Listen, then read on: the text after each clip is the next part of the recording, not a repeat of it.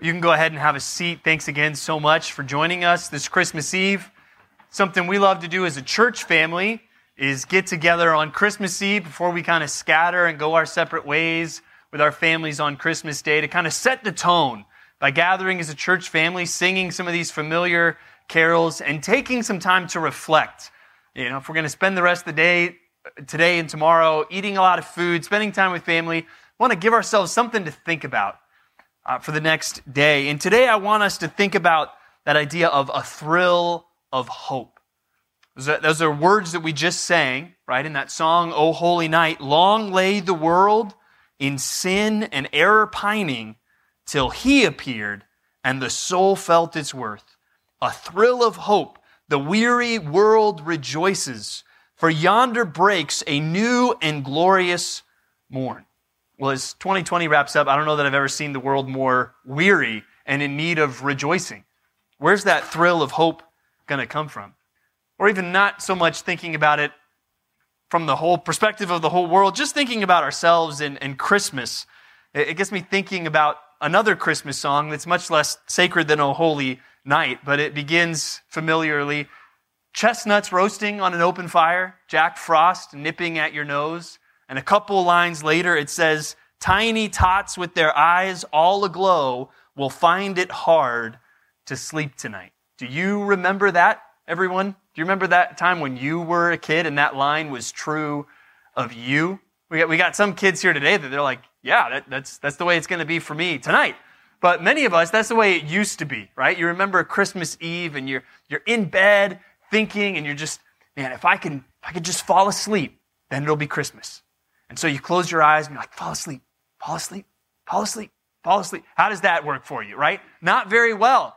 And that was the hardest night of the year to fall asleep when you were a kid because you wanted to fall asleep so bad. You had a, a thrill of hope about what was going to happen the next morning. But it's something pretty much all of us, you, you kind of grow out of it. And if there's kids here today that you're like, no, never, we'll just give it a few years. And by the time you're in high school, your parents will probably be dragging you out of bed uh, to open up those Christmas presents, right? That thrill of hope. It, for many of us, when it comes to Christmas, even if it is some of just the superficial things, it's not what it used to be. And when we look out at our world, it's, it's a weary, weary place right now. So, where are we going to find a thrill of hope this Christmas? That's the question that I want us to ask and hopefully give an answer to today in just a few minutes, a brief time here. But uh, since we got kids in all ages in the room. If you want to take your Bibles and turn, we're going to look at several different places, but we'll put it all on the screen if you just want to uh, look there. But first, Isaiah chapter 9. Isaiah chapter 9. We, we see images of this thrill of hope. Verses 2 and 3 say, The people who walked in darkness have seen a great light. Those who dwelt in a land of deep darkness, on them has light shone. You have multiplied the nation. You have increased its joy. They rejoice before you as with joy at the harvest, as they are glad when they divide the spoil, right? A thrill of hope, a weary world rejoicing. People in darkness, they've seen a great light. Well, where, where's all this coming from? Verse 6, very familiar Christmas verse, even though it was written hundreds of years before Christ. For to us a child is born, to us a son is given, and the government shall be upon his shoulder and his name shall be called Wonderful, Counselor, Mighty God, Everlasting Father, Prince of Peace. And then look at what the next verse says, verse 7. Of the increase of his government and of peace, there will be no end. On the throne of David and over his kingdom, to establish it and to uphold it with justice and with righteousness from this time forth and forevermore, the zeal of the Lord of hosts will do this. Now, that's a verse that we start looking at and we start saying, okay, where is that? Uh, a king reigning on David's throne in a kingdom that lasts forever. Where's that? You, you, know, we pull out our phones to check the news or we open up the newspaper and we look over at what's going on in Israel and we see it's not somebody reigning on David's throne. There's a prime minister and it's about a new election and scandal and all these different things. And the Dome of the Rock is still on the Temple Mount. Hey, where's Where's the king on the throne of David ruling with justice and righteousness forever? When, when's that going to happen? Well, we're not the first people that have asked that question. In fact, that gets asked in Acts chapter 1. So, Isaiah, this is hundreds of years before Christ. Acts chapter 1, now Christ, he's been born, he's lived, he's died on the cross, and he's risen again. And now he's with his disciples, and they ask him in Acts 1 6, Lord, will you at this time restore the kingdom to Israel? It makes sense to them, right? They've got their Old Testaments that they know what Isaiah 9 7 says. All right, Jesus, you, have come into the world, you've, you've taught everybody, you died on the cross, and then you rose again from the dead. Booyah! Like, kingdom, let's go. It's kingdom time, Jesus.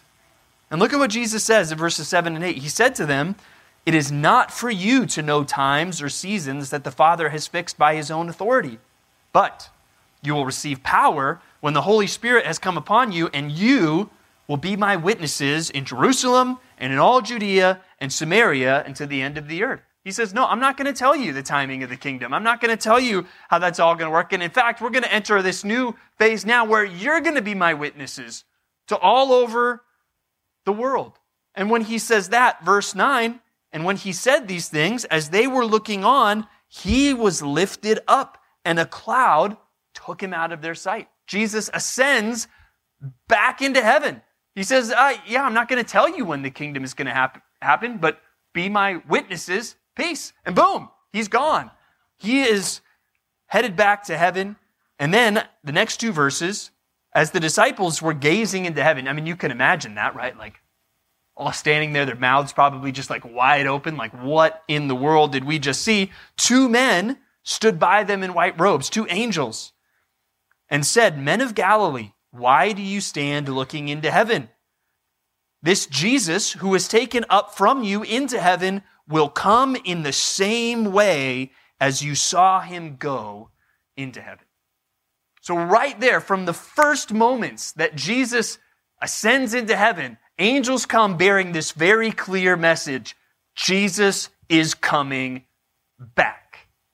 And as we think about our weary world, as we think about our own weary hearts, that's what I want to encourage us with today for that thrill of hope. Jesus Christ is coming back. And he made that clear. As soon as he left, that was the message. And that's something for us worth getting excited about. As you put your head on your pillow this Christmas Eve, that's something worth thinking about. That this baby we're about to celebrate being born in a manger, well, he's coming back as a king. And we're looking forward to that day. And I want to give us briefly three reasons why that should fill us with hope. And the first reason is that God always keeps his promises.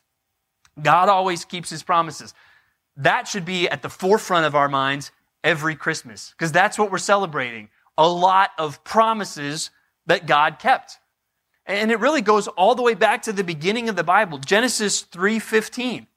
This is right after Adam and Eve sinned. This is actually a part of the curse that God has given. But even in the curse, God is talking about a future blessing. Genesis 3:15, he says to the serpent, "I will put enmity between you and the woman, between your offspring and her offspring. He, one of the woman's offspring, shall bruise your head, and you shall bruise his heel." There's a someone coming from the offspring of this woman that is going to crush your head, serpent. And then the Bible starts getting more specific. Genesis 12, God starts talking to a guy named Abram. And he makes him all these promises about a, a country and a great nation and, and this land that he is going to get. But look at the very last phrase there. It says, And in you all the families of the earth shall be blessed.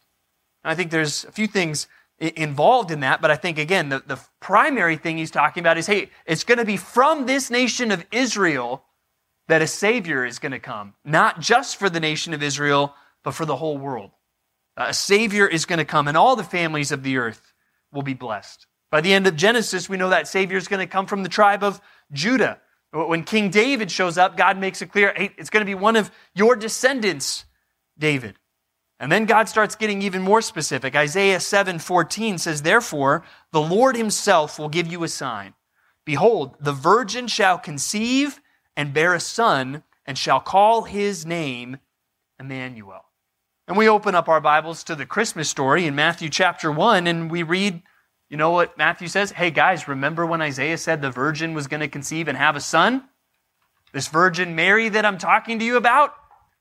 God's keeping his promises. God is doing exactly what he said he would do. And so we'll, this baby, Jesus, will be known as Emmanuel, which means God with us. And then if we were to flip to Matthew chapter 2 in that Christmas story and read about the wise men coming, remember they show up and they say, Hey, uh, question, where is the king of the Jews going to be born? And everybody scratches their head and says, That's a good one. We have no idea. No. They were like, Oh, that's easy. Micah 5 2, Bethlehem. It says, But you, O Bethlehem, Ephrathah, who are too little to be among the clans of Judah, from you shall come forth for me one who is to be ruler of Israel, whose coming forth is from of old, from ancient of days. That God had already said hundreds of years before that the Messiah is going to come, born of a virgin, born in the city of Bethlehem. And then at Christmas, it all happened just like God said it would. So at Christmas, what we remember is God keeps his word. And so when God says Jesus is coming back, he's going to keep that promise too. Now, it's easy for us to think, okay, those angels talking to the disciples, that was a long time ago. That was almost 2,000 years ago. That's a long time. Well, remember we talked about God making his promises to, to Abraham? In you, all the families of the earth will be blessed. Do you know about how long it was from when God made that promise to when that promise was fulfilled in Jesus Christ? Almost 2,000 years. Uh, God's timetable works a little different from yours and mine, or at least how we wish it would work, right? God sometimes takes what we think of as his time, but he always keeps his promises. And so when we think about things that Jesus said, like this in John 14, let not your hearts be troubled. Believe in God. Believe also in me. In my Father's house are many rooms. If it were not so, would I have told you that I go to prepare a place for you? And if I go and prepare a place for you, I will come again and will take you to myself, that where I am, you may be also.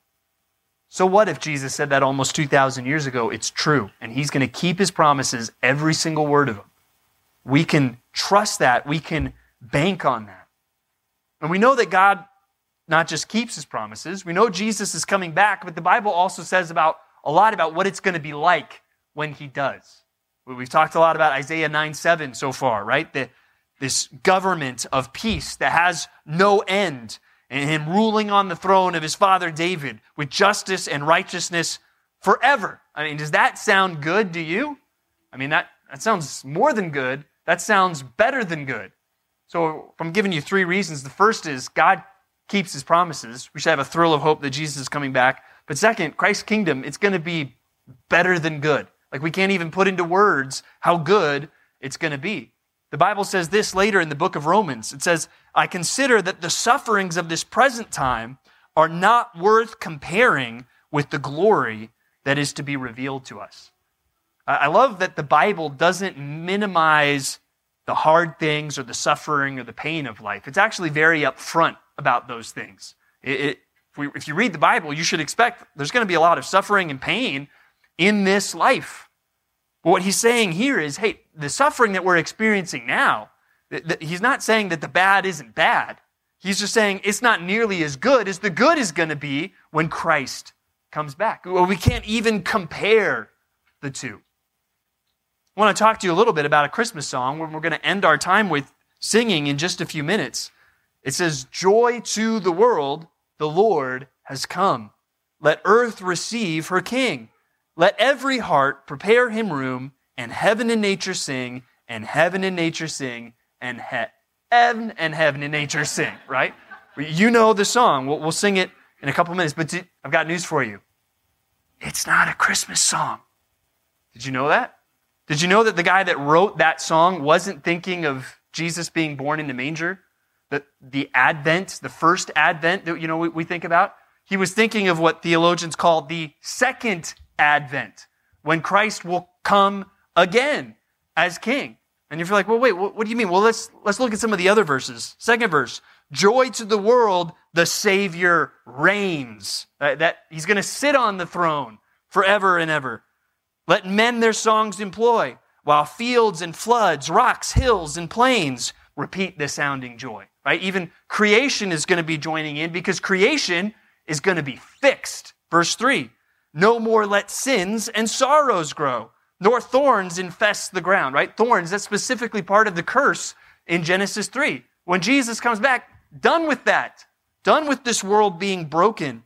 He comes to make his blessings flow far as the curse is found, far as the curse is found. Verse 4 He rules the world with truth and grace and makes the nations prove the glories of his righteousness and wonders of his love. Jesus will come and he will reign, and everything in the world is going to be right. Now, I think one thing we could all agree on is that we get to live in a pretty amazing place here in Idaho. Can I get an amen from the congregation, right? It's an amazing place. And even right now, it's interesting. It's a place for many of prosperity where people are even coming here to seek a, a better life for themselves. And we look around with the, the mountains and the river and the trees and the fields, and we see the beauty of God's creation. And we know that here there, there's so much for us to enjoy. I mean, I like to say if you're in Idaho and you're bored, there's something wrong with you, right? Like, there's so many things to do here. But even as we look around and see, well, this is a pretty amazing place, we see it still has its problems. Sure, it's a place of prosperity for a lot of people, but not for everybody. And we see that the beauty of the earth, it's, it's broken. And there's so many things in our lives that keep us from enjoying all that God has to offer through his creation. We still feel the effects of the curse every day. Now imagine a place that doesn't have any of that, right? And all the good things that we get to experience in this world in beautiful places, in places like Idaho, it's just a little taste of what God can do. And uh, imagine the good things of that God has created in this world without any of the bad, any of the curse. That's what the kingdom of Christ is going to be like. And obviously, that's not even the best part. The best part is that Christ will be there and we will be with him forever. The Bible makes clear it's going to be a very real place. When you think about being with Christ forever in his kingdom, stop thinking about robes and clouds and harps and naked babies with wings, right? Get, those thoughts out of your head. That's not what heaven is going to be like. The Bible describes it as a new earth and a big city where, where Christ will reign and we will experience all the good things of earth without any of the bad. There's going to be trees and rivers and fruit, and we will worship the Lamb, and it's going to be better than good. It's going to be amazing. Now, one question we should ask is well, how, how do I make sure I get into that kingdom? How, how do I make sure that I'm a part of that? And thankfully, the Bible is really clear about that. It makes it clear that it's not by good works or just by being a good person. It's not by, hey, I checked the box, I went to the Christmas Eve service, I'm good. No, the words the Bible uses most often are repentance and faith. It's about turning from our sin, admitting I have a problem. In fact, I am a problem. I'm a sinner and I need a Savior. And turning from that sin to trust this Savior that we celebrate as Christmas, to know that He is the one that we need. And it's important for everyone here that you know the answer to that question. Are you headed for this kingdom of Christ? Have you turned from your sin and put your faith in Christ? And it's important that you don't just take your time answering that question because of our third reason today. When is this going to happen? Jesus made it clear, I'm not going to tell you. But he does give us a word that he uses a lot in the Bible to describe when it's going to happen, and that word is soon. Christ is coming back soon. And we see that all over the New Testament. In fact, the last book of the Bible, the book of Revelation, the very first verse says this the revelation of Jesus Christ, which God gave him to show to his servants the things that must soon take place. He made it known by sending his angel to the servant John. And then the second to last verse of the book of Revelation, the second to last verse of the whole Bible, Jesus, he who testifies to these things, says, Surely I am coming soon. Amen. Come, Lord Jesus. And that's the vibe we get from the whole New Testament. Jesus is coming back. We don't know when, but he's coming back soon. Jesus says, Hey, if I leave, I'm going to come back and I'm going to get you. Paul says, hey, be ready because in, in a moment, in the twinkling of an eye, we will be changed. We will meet the Lord in the air. Or he says this in Philippians 3 Our citizenship is in heaven, and from it we await a Savior, the Lord Jesus Christ, who will transform our lowly body to be like his glorious body by the power that enables him even to subject all things to himself. If these guys thought that Jesus was coming back soon 2,000 years ago, how much more urgency should you and I have? Expecting that Jesus Christ is coming back soon. Does that give you a, thrill of hope? Is that something you ever even think about? Do you ever think, you know, hey, maybe we won't be gathering next Christmas Eve because Jesus Christ will have come back to, to get us like he promised that he would in John 14. We should have that kind of readiness, that kind of expectation, that kind of hope. Mark 13, Jesus says this. He says uh, several things, starting in verse 33 Be on guard, keep awake, for you do not know when the time will come. Mark 13, 35 and 37 says, Therefore, stay awake, for you do not know when the master of the house will come, in the evening, or at midnight, or when the rooster crows, or in the morning, lest he come suddenly and find you asleep. And what I say to you, I say to all, stay awake. Jesus is coming back soon. Be ready. Stay awake. And even think back to those Christmases of yesteryear, you know, when all you could do was stay awake. No matter how hard you tried to sleep, you just couldn't because you were so excited about what was coming. And that was something, unfortunately, that fades with time. But sometimes with Christians and that expectation, Christ is coming back soon, it's easy for that to fade with time too.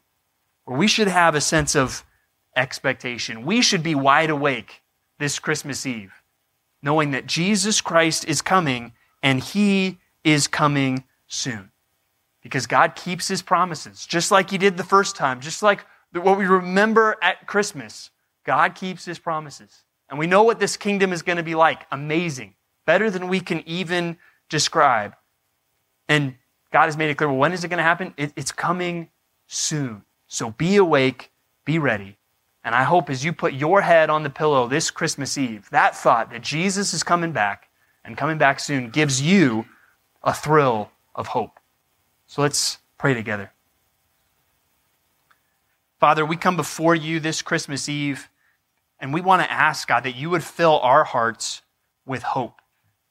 God, that we would think more about Lord, even just what we celebrate at Christmas and how amazing it is that Christ came into this world, that he was born in a manger in, in Bethlehem, God, and that all those promises that you made, you kept.